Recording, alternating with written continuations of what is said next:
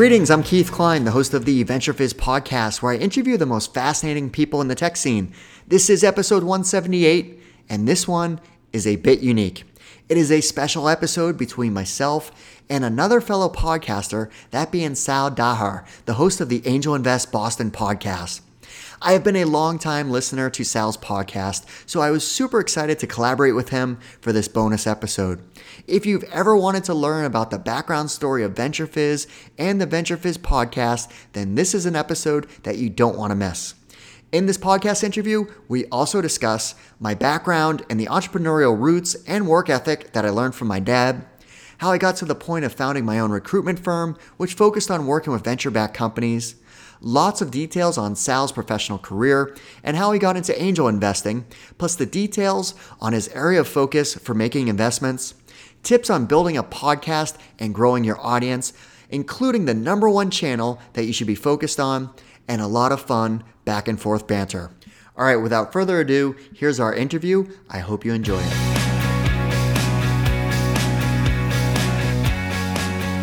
Hi, this is Sal Daher, the Angel Invest Boston podcast. And I have a surprise for everybody today because on the other line, I have Keith Cline of the VentureFizz podcast. Hey, Sal, how you doing? Tremendous, Keith. We thought we'd create an episode that could be shared to both of our audiences. And so we sort of like want to talk a little bit about what each of us does and then take it from there. So, Keith, why don't you tell me, you know, what VentureFizz does you know how you came about uh, doing this. Sure. So uh, first and foremost, I'm excited to do this. It's good to talk to a fellow podcaster. Not just a fellow podcast, a fellow podcaster who is involved with startups in the Boston area. Yes, good point. Yes, a lot of commonalities, but also some uh, some differences. So we'll get into that. But yeah, so I started VentureFizz. Uh, actually, my background is uh, recruiting, so I ran my own search firm about uh, you know I was about 15 years that I was running that, and uh, the last economic recession, so 2008, 2009, there wasn't a lot of recruitment work to be had. So I uh, started VentureFizz as a side project of me already keeping tabs on who's hiring, who's getting funded, what events you should go to. Uh, so I started it as a complete side project just to, to keep busy and kept up with it for several years to the point where it became a self-sustaining business. And I put my uh, search firm on hold three years ago to focus on scaling VentureFizz. So it's evolved quite a bit, but today we're the uh, leading authority for jobs and careers uh, in tech. So we cover three markets, that being Boston, New York, and uh, remote jobs. Ah, that is tremendous. And you have The Voice, which is the VentureFizz podcast. You also do posts on LinkedIn. Where else do you show up? you got to be everywhere these days. Indeed. Yeah, the podcast I started about, oh, geez, I'd have to double check. We're up to episode 171 now. So it's been uh, a couple years you know, I've always been a consumer of, of podcasts, even going back to, I think it was Greg Galant. He had a podcast for entrepreneurs in New York that was amazing. And I remember I used to mm-hmm. download episodes to my like original iPod and I would connect it. yeah, I would connect it to the um, radio frequency in my car. That's how far going back this is. And uh, so, anyways, I used to, I always consume a lot of uh, podcast content like Jason Calacanis and This Week in Startup. So I always wanted to start my own. So it's, uh, I had a, a, gentleman that was working for me, Alex Kalafi, who had his own podcast that he did with some other friends of his. Um, so he, he allowed me to you know, test the waters, and he handled kind of the technical side of getting it up and running. Uh, yeah, I was just uh, it was a great opportunity because I just love the entrepreneurial journey, the story behind uh, how you know someone comes to the point of starting a company to building it, and the trials and tribulations behind it. I listened to how I built this quite a bit with Guy Raz. Oh, I love that. I listened to Guy Raz. Actually, I started out listening to Jason Calacanis mm-hmm. as well. He's actually been on my podcast. I've met him. He's quite a character. But Guy Raz, the production value of his podcast, I highly recommend that everybody uh, who's interested in startups, they should listen to both Guy Raz and to Jason Calacanis. Very different. Uh, Jason is much more specialized, and Guy Raz is much more accessible. If you're not a business person, I think Guy Raz is really the, the on ramp for the business because he, he makes, he goes out of his way to create content that is really accessible, highly produced, beautifully done, short, Anyway, you had somebody kind of help you get onto the podcast wagon. And please tell me how it went. shockingly well, I guess, because I was just like, oh, this is going to be horrible. I, I, interviewed Christina Luconi, the chief people officer at Rapid7, and I did like a first season one was kind of like, I was just like, let me just figure this out.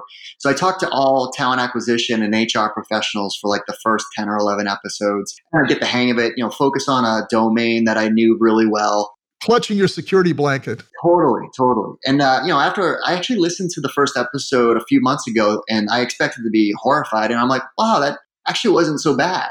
Um, so, and I think it's just because you know I've got you know 20 plus years of experience interviewing people for jobs, but I think it's just kind of a natural extension too. So yeah, then after that 10, 11 episodes, I realized you know I wanted to, to talk to founders and investors, so I uh, have been doing that ever since. Yeah, the drama of building a new company is just so absorbing. Lots of stories to tell. Yeah, everyone has a unique story, and I mean, I mean, your podcast gets into you know so many great, great you know background and you know, how the person you know got, hit that aha moment and. I, no, actually, I, I do listen to your podcast as well. For example, I remember listening to Russ Wilcox, your interview with Russ Wilcox. I knew Russ because Russ listens to podcasts and he had sort of he listened to my podcast and he kind of connected and i met him uh, here in boston and we're you know sort of investing in similar things. His e-ink being a platform technology uh, has a lot in common. I invest in platform technologies particularly in the biotech space and, and really that business of his about every time a board member came up with a new use case for e-ink they fined him 50 bucks. Right yes. 50 bucks was more money than you know, as a punishment because it's so easy to come up with a use case. It's so hard to actually develop it. And I see the same thing with some of the, of the uh, biotech startups that I'm involved with. But anyway, so you were surprised at the outcome setting up this podcast. What is it that you've seen from it that you didn't expect? Um, well, I just think it's good for branding first and foremost. You know, I, I do it hoping that others will either get inspired or learn something from each episode.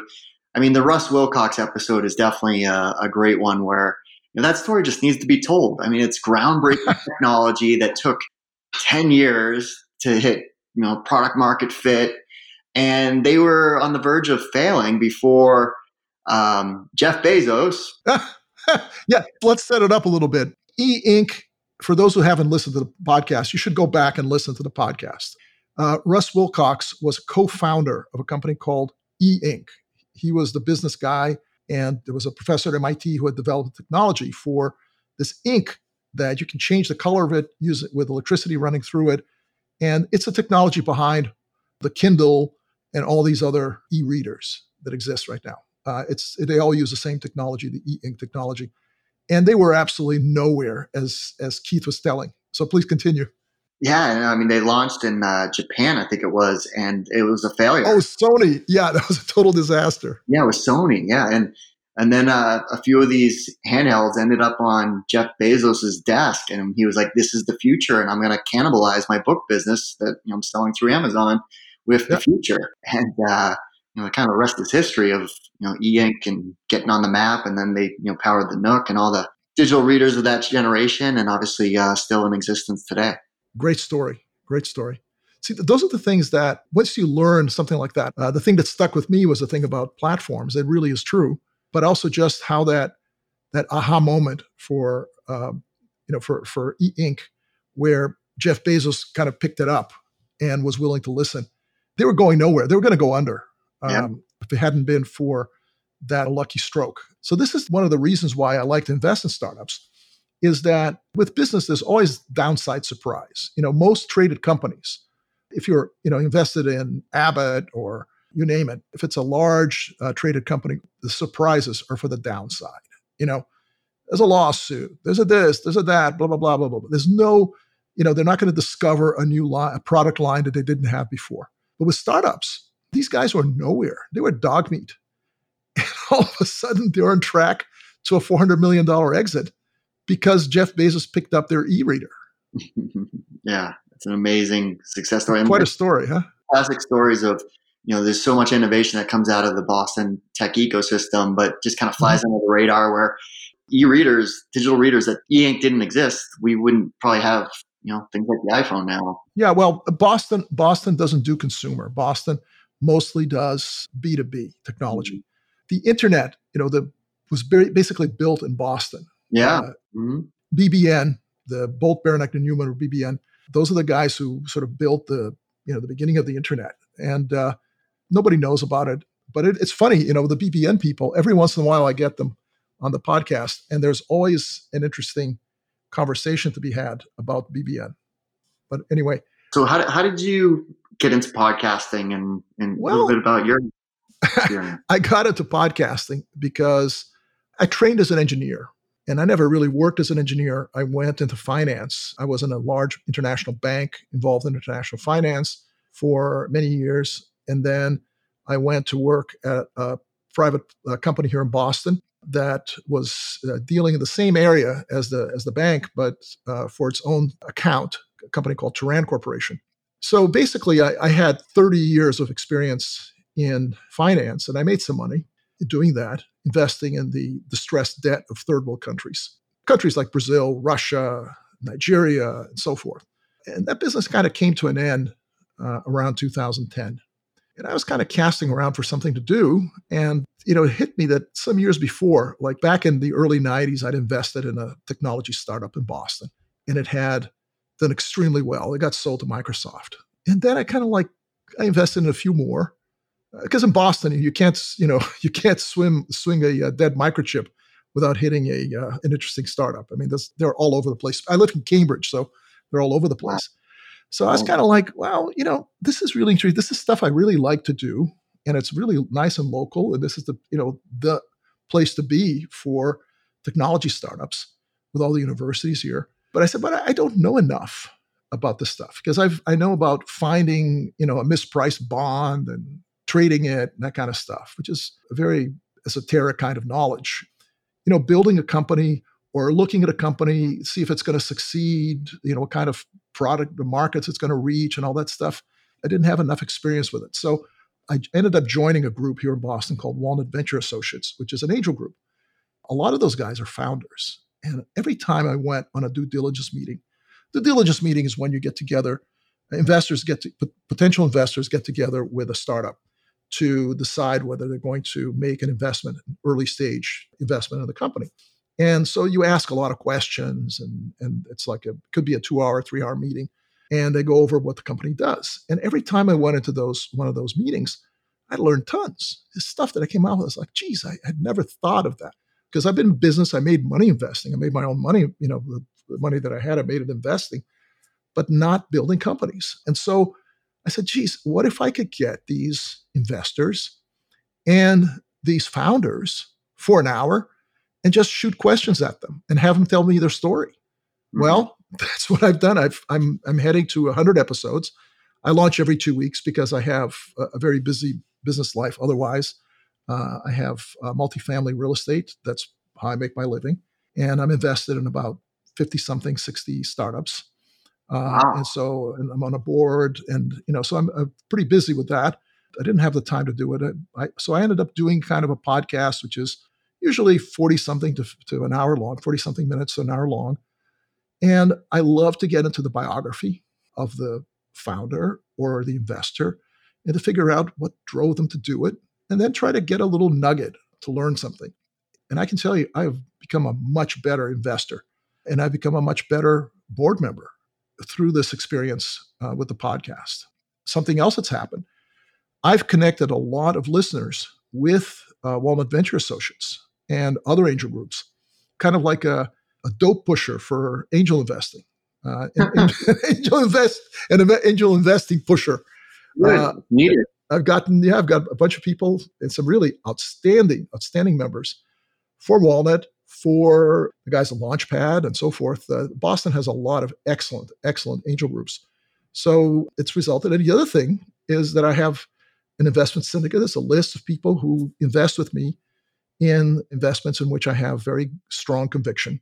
For example, one company that I invested in, my syndicate, my syndicate invested in, is a company called Sevron Technologies. They've been interviewed on the podcast, and it's a platform technology. Very, you know, has the same, you know, some certain qualities similar to e-ink in a sense that it's it has many many different use cases. and figuring out what is the first use case to develop has been a battle, but they've, uh, I think they're onto it, and it could be really brilliant. And the beauty of platform technologies is that they, you have many shots on goal. You know, if your first attempt doesn't work, maybe Jeff Bezos will pick up your your uh, your technology and, and make something out of it. So this is you know how I ended up uh, doing podcasting. Very cool. Yeah, yeah, yeah. You know, before this whole COVID nineteen thing happened, we we are. You know, by the way, everybody should know we had planned this before COVID nineteen happened. We were going to do a face to face interview. Keith, by the way, lives in Philadelphia, but he comes up to Boston because he has business here and business in New York and so on. And so he was going to be up here in Boston. I'm going to do a face to face interview. But then COVID 19 inter- intervened and the whole thing fell apart. And so here we are uh, recording on Zencastr, but still having a really valuable conversation. So, Keith, well, a little biography. So, so uh, tell me, uh, where did you grow up? Uh, so I grew up in uh, Hooksett, New Hampshire. So I went to high school in Manchester, and um, I went to Nichols College in Dudley, Mass, outside of Worcester. So I graduated with a finance degree. Mm-hmm. But my dad, he, he was he was always an entrepreneur. So uh, I think I got that from him. He ran a leather coat factory in the mill yards of Manchester. A leather coat factory. Wow. Yeah, like legit, like making leather coats, selling them to retail shops throughout, you know, up and down the East Coast, I guess. And uh, that's kind of how I learned my work ethics because it wasn't too long. I was probably like eight years old starting to learn how to clean the leather coat factory. So it was 10,000 square feet of leather scraps, you know, threads. And, you know, so quickly that became, you know, my, my, my job, you know, after my brother and sister, uh, you know, kind of grew out of the job.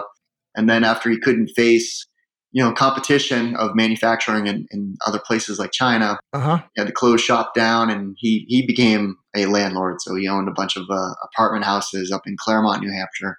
So that's how I learned how to perfect painting. So I can, I, am not very handy. I can fix too many things around the house, but I can paint. So I was, I was doing that a lot. So, uh, but so that was the, the family business jobs.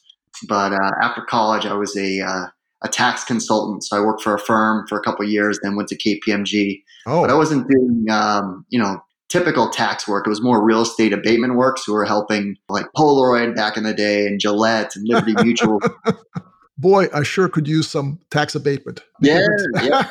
I mean, the uh, you know, I, I, I own multifamily properties. Uh, talking about right. tax abatement, the sole reason that I raise I have to raise rents is because of the cost of government. Energy prices go up and down. You know, the cost, you know, heating, uh, gas, the cost of gas, it goes down, goes up, and so forth, depending on the market. Uh, insurance, you know, goes up little by little, and so forth. Now, the cost of government goes up every year, every you know, inexorably. I'm actually thinking of kind of when I send the invoice to my tenants, sending them a breakdown of what they're paying for. You know, mm. first you're paying for for property taxes, then you're paying for water and sewer. Okay, then you're helping to pay the mortgage, then you're helping to pay this and that and so forth. And it's like just astonishing how cost just keeps galloping up. So I need some abatement, but you know, they don't give you the time of day well, that's what I was doing. I was uh, basically an appraiser for large commercial and industrial properties and fighting local, you know, municipalities with the local assessor and fighting the taxes. Because this was in 94, 95 when the real estate market was uh, at a really rough patch. So everything was depressed. And um, I'm sorry, when was that? It was uh, 94, 95. 94, 95. I remember real estate being on a rough patch in 87, 89 as well, because I was uh, I was in the banking in those days. Yeah, I, I, well, at least the mortgage market uh, was troubled. But uh, yeah, so so you were kind of like bouncing around, uh, so being a tax advisor. And so, how did you switch over to HR? Uh, so I always wanted to get into technology. That was something I always enjoyed as a, as a child. Uh, so I wanted to get involved, but I you know didn't really have that experience. And I thought maybe sales would be the path into the tech industry, but didn't have sales experience either. You want to get in sales, kid? You need a sales book. Where's your sales exactly. book? Forget about it. You don't have a sales book. Forget about it. exactly. So it just so happened that a good friend of mine was working for a uh, staffing firm that um, was building a full time, like permanent division, and their master evil plan was to uh, uh, hire people from the big five at the time. I think it was because it was the big six, then it was big five, and then four. Hire people with that experience because we're going to recruit people out of the management consulting arms of those firms and place them at our customers so that um, they can hire contractors from us.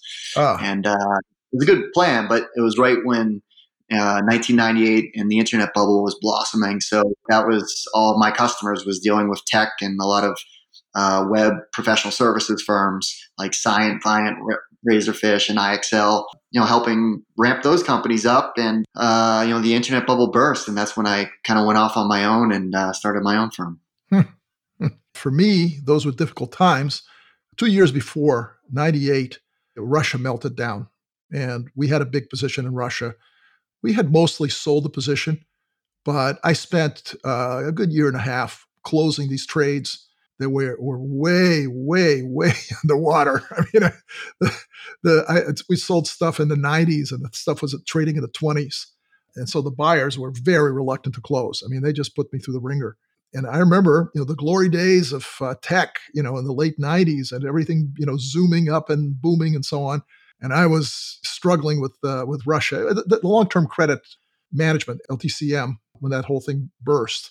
You know, we got caught up in that in a different you know situation from LTCM. But we survived because we weren't leveraged. We were investing our own capital, and so uh, we lived to fight another day and came out really well. We actually made money from all those positions that we we retained from those times. But I, have I've been there. I was uh, I remember being laid off uh, from the Bank of Boston earlier before I, I joined my my business partner uh, back in 1988 and being on the streets uh, at a time when it was really tough to find a job. So anyway, so continue the story. You know, so you got into uh, HR, and then the whole world fell apart with the tech bubble burst. Yeah, the internet bubble burst, and um, you know, so I got reallocated within the same firm to become. I was actually, you know, because they would do different projects. They were becoming more of like a consulting firm. So uh, I was allocated as a frontline consultant to mm-hmm. advise AT and T Wireless on their 3G rollout. that was not my background, obviously, but it was uh, person I was partnered up with was more the subject matter expert. I was more the just you know doing the the PowerPoint stuff and doing interviews and gathering data. But uh, that you know I was flying down to New Jersey every week to uh, to do that work, but uh, it wasn't what I wanted to do. I love dealing with entrepreneurs and you know my experience was helping on the people side mm-hmm. so uh, it was a no-brainer to go off and start my own firm. So I was living in uh, South Boston at the time, and my girlfriend, now wife, you know, she uh, was like, "You should start a company, you know, start a firm." So um, you know, I did. Uh, it was called Decero, and you know, I you know left uh, the firm I was at. It was called Darwin Partners, and uh-huh. you know, Dan Walsh was uh, the president of the company, and he was very gracious because when I left, you know, there's non competes, and I was like, mm-hmm. "Hey, this one customer called 170 Systems is still hiring." yet it's not really a customer that fits the model of Darwin anymore. Do you mind if I go off and do my own thing and take this customer with me? And he was like, go for it. Good luck and all that. So I was very gracious that they allowed me to do that. As my old partner used to say, a mensch, a mensch. Yeah, yeah, totally. So I uh, serviced the heck out of 170 systems and started pounding the pavement and stalking venture capitalists on uh, you know different networking panels that they were part of, and you know, I wasn't really at the board level. So I remember Larry Bohn from General Catalyst gave me some great feedback. I'm sure he does not even uh, know this story at all, but I, I remember it well. I was just like, hey, I'm Keith from Decero, and I help with, you know, staffing up tech companies. And he's like, you seem like a go-getter, good for you. But um, you're not at the board level so you know the best thing for you to do is just you know just reach out to all the portfolio companies ceos and tell them what you do because they're the ones in paying for what you provide. Yeah. And that was a great experience because i was basically spinning my wheels trying to connect with you know these people that were sitting at the board doing executive searches was on the radar and that wasn't there yet. But uh, once i started VentureFizz a lot of the content on our site was provided from venture capitalists that were already blogging but looking for additional exposure for their content hmm. to a target of eyeballs, which was VentureFizz. So right away, I you know built a lot of credibility and kind of a peer to peer relationship with a lot of the investors in Boston that mm-hmm. ended up fueling my whole search firm. As far as the search work we were doing, it was uh, mainly you know intros from the investors. That was uh, product management and marketing hires mainly. It was you know CMO, VP of marketing or VP of product or first product hire once the founder was stepping aside from leading product and you know scaling a company. Yeah. Yeah. The content that you create is content that really gets people's attention because they're kind of like, yeah, I need to know what's happening in my job market. Who knows? You know, who, who knows how long this job is going to go and so forth. You send out a lot of mailers. And yet people read your mailers. If I if I sent out that those you know, that many mailers, people would just be going to like forget about it, unsubscribe, unsubscribe. But if you're working, you always want to hear what's going on in the job market, and so you provide great content in that way. I mean, that's definitely a key value that we add with VentureFizz because uh, you know we're not a traditional media company. Everything on VentureFizz is supported by our customers that pay a subscription to be on our site where they publish their employment branding page called a biz page they get unlimited postings to our job board, and then they have access to our content series that are telling the story of a company, their their people, and their culture. So the, the challenge that most people have is their heads down, doing their job, focused on building a company, product, whatever job they are in. Uh, and they poke their head up and they're like, "Oh, I'm looking for a job. What's going on in the Boston tech scene or New York or, you know, it's uh, the the company discovery piece is a challenging thing for most people because they just don't have the bandwidth to keep tabs on all that's going on. So when they come to VentureFizz, and that's all you do is keep tab, uh, tabs on companies. Yeah, yeah, yeah, yeah. Yeah, uh, and you know it all tracks back to a hiring of the common goal. Sure, but yeah, but that's yeah. part that's part of your business is to know. As my late uh, sainted business partner Robert Robert P. Smith used to say, uh, "Who's doing what to whom for how much, kiddo? you gotta find out." yep. Yeah, yeah, yeah. That is that is really interesting. So, what are the big challenges for you, Keith, right now? What are the, what are the the things that you would like to overcome that you are struggling with? Do you care to share that? I guess this statement's not going to make this evergreen content, but the pandemic that everybody's dealing with is number one right now. Companies are you know, uh, laying people off or pausing hiring, or they're uh, you know still cautiously hiring. But um, yeah, you know, I was I, I too. Jason Calacanis, since we were talking about him earlier, he's he's got a very uh, optimistic viewpoint on what's going to happen. So I'm uh, I'm siding with him. but uh, you know, outside of that is um, it's it's just you know I've had to evolve the identity of Venture VentureFizz over the past three years because you know it, it was a side project. It wasn't a full time business. So I had to really hone in on what is our voice, what is the content that we're providing. Mm-hmm. Um, you know, because people would confuse us to be more of a traditional media outlet, and I understand why. We would publish stories about startups that, you know, it was just I was always thinking that startups need an outlet to tell their story, and uh, it's almost like the farm system of uh, you know for baseball where you need to groom these companies and they, are starving for attention so we'll provide them a voice on VentureFizz but um, you know as i started to really focus on building the business those stories really didn't add value for what our core mission was nor were they getting the page views that one would expect for that type of content. So um, you know we just continued to sharpen the lens on what we do what's our value what what are we providing for our customers and what are we providing for our audience which is you know mainly job seekers? So I, I, feel good about exactly what we do now as it relates to the content that's across you know we do a lot of video now obviously the podcast there's a lot of uh, still photography with our office tours and q and a's. So um, all that's got a common theme of why that content's on VentureFizz versus before. There was really no rhyme or reason why that was on there other than oh that seems interesting. So so that's been a, a challenge uh, being everywhere is a challenge because there's always different channels that kind of help you know build with the you know customer acquisition side so the job seeker side. You know we're a double sided marketplace so we're all, always looking to engage with more of an audience that is going to come to our our website and find value there. We have to really spread your your wings across so many different channels and there's always new ones coming up. So um, so that's definitely a challenge yeah i'm actually I'm pretty limited on the channels that I use. Mostly, I, I use LinkedIn. I mean, I, I, sort of tangentially I use Twitter, and by the way, Facebook. But LinkedIn is is where I spend most of my time, and is where I have the most impact because these little videos that I load, you know, on there for the guest in the podcast explaining the podcast, it gets easily uh, four or five times the number of downloads that the podcast themselves get. And they drive downloads to the podcast. Uh, so, uh, and they're really easy to do. You know, 30 seconds. I like the fact that they play with a sound off on LinkedIn, and you're kind of like, geez, you know, what's that person saying? You know, it, it, it kind of draws you in. All the other channels, I haven't found them to really be very valuable. Is there anything that you found to be particularly valuable? Uh, well, I completely agree with you. So, um, you know, we measure all the different channels, and by far, LinkedIn is where we double, triple our time because the you know one, it's that's where the audience is. It's you know professionals. Two, uh, we do get a tremendous amount of value from things that we post to my feed natively, and then to the VentureFizz company you know page. LinkedIn is number one on our strategy. Uh, Twitter is second, but that's been declining. And then Facebook and Instagram are just you know afterthoughts that were there because you might as well. They're not really strategic. It's but you know what? The, the number one part of our strategy is is email, and you highlighted before. We do send out a lot of emails. It's all opt in, so people are signing up to receive them.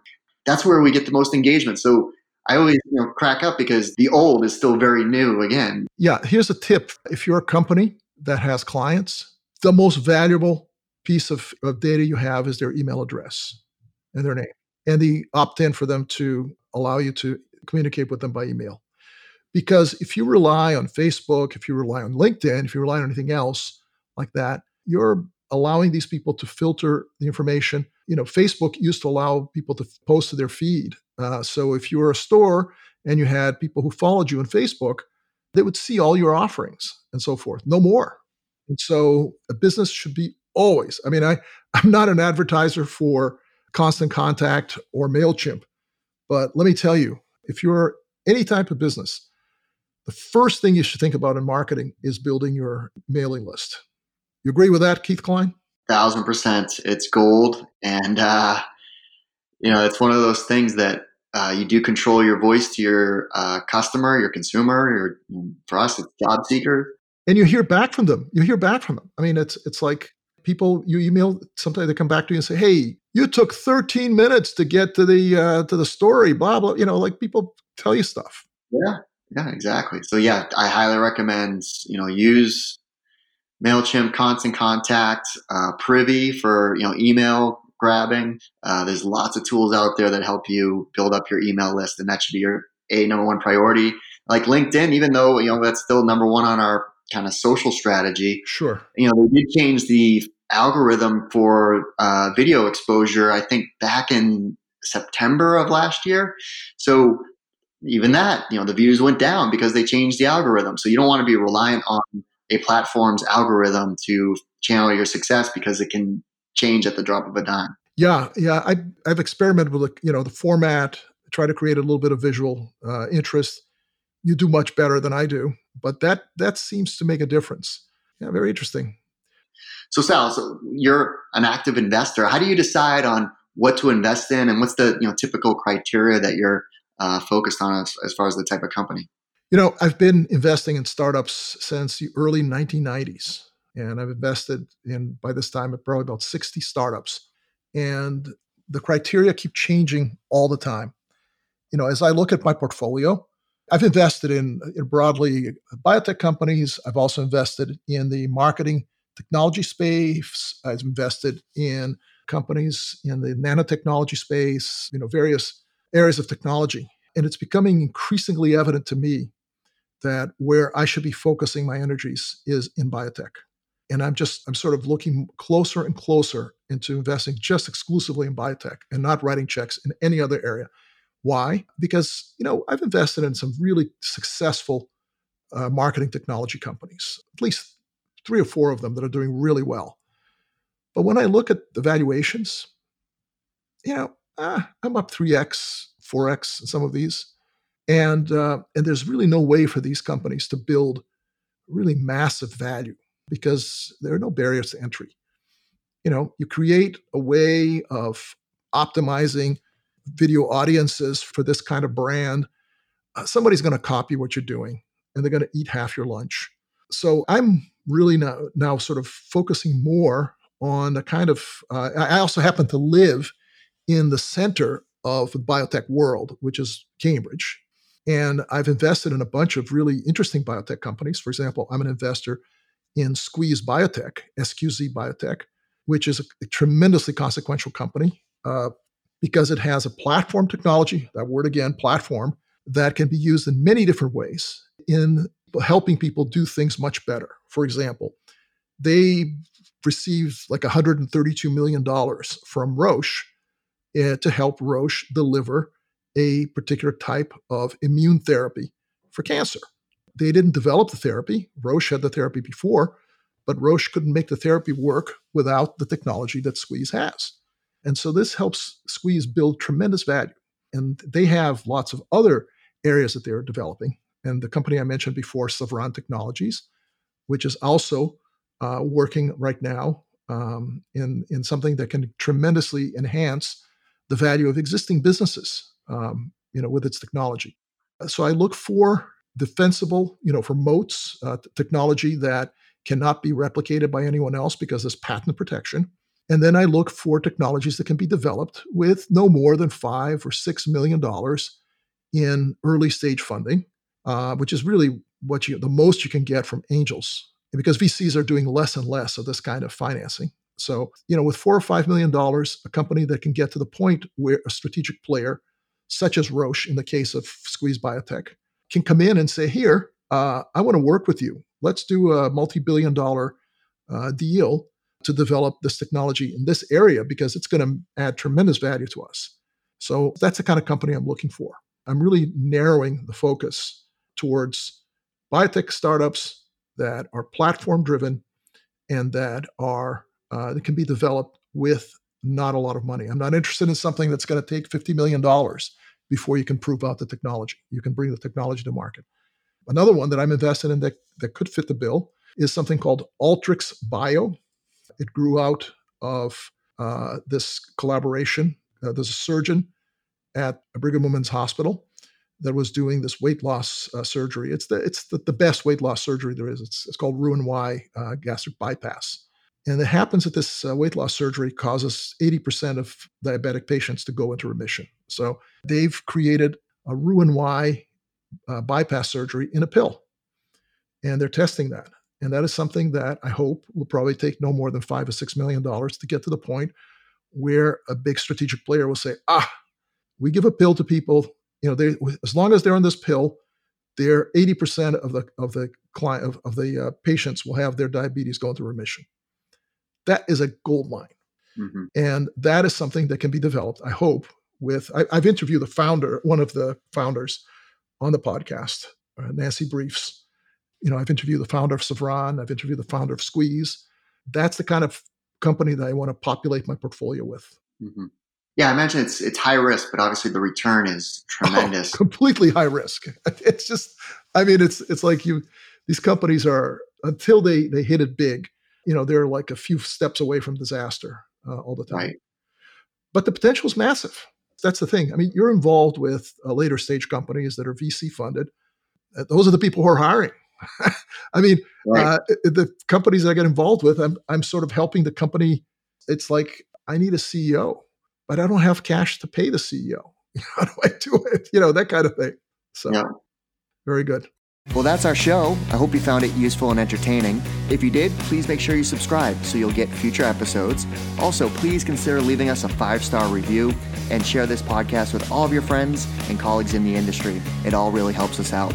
Last but not least, don't forget to visit VentureFizz.com, the most trusted source for tech and startup jobs, news, and insights. Thanks for listening, and I'll see you next time.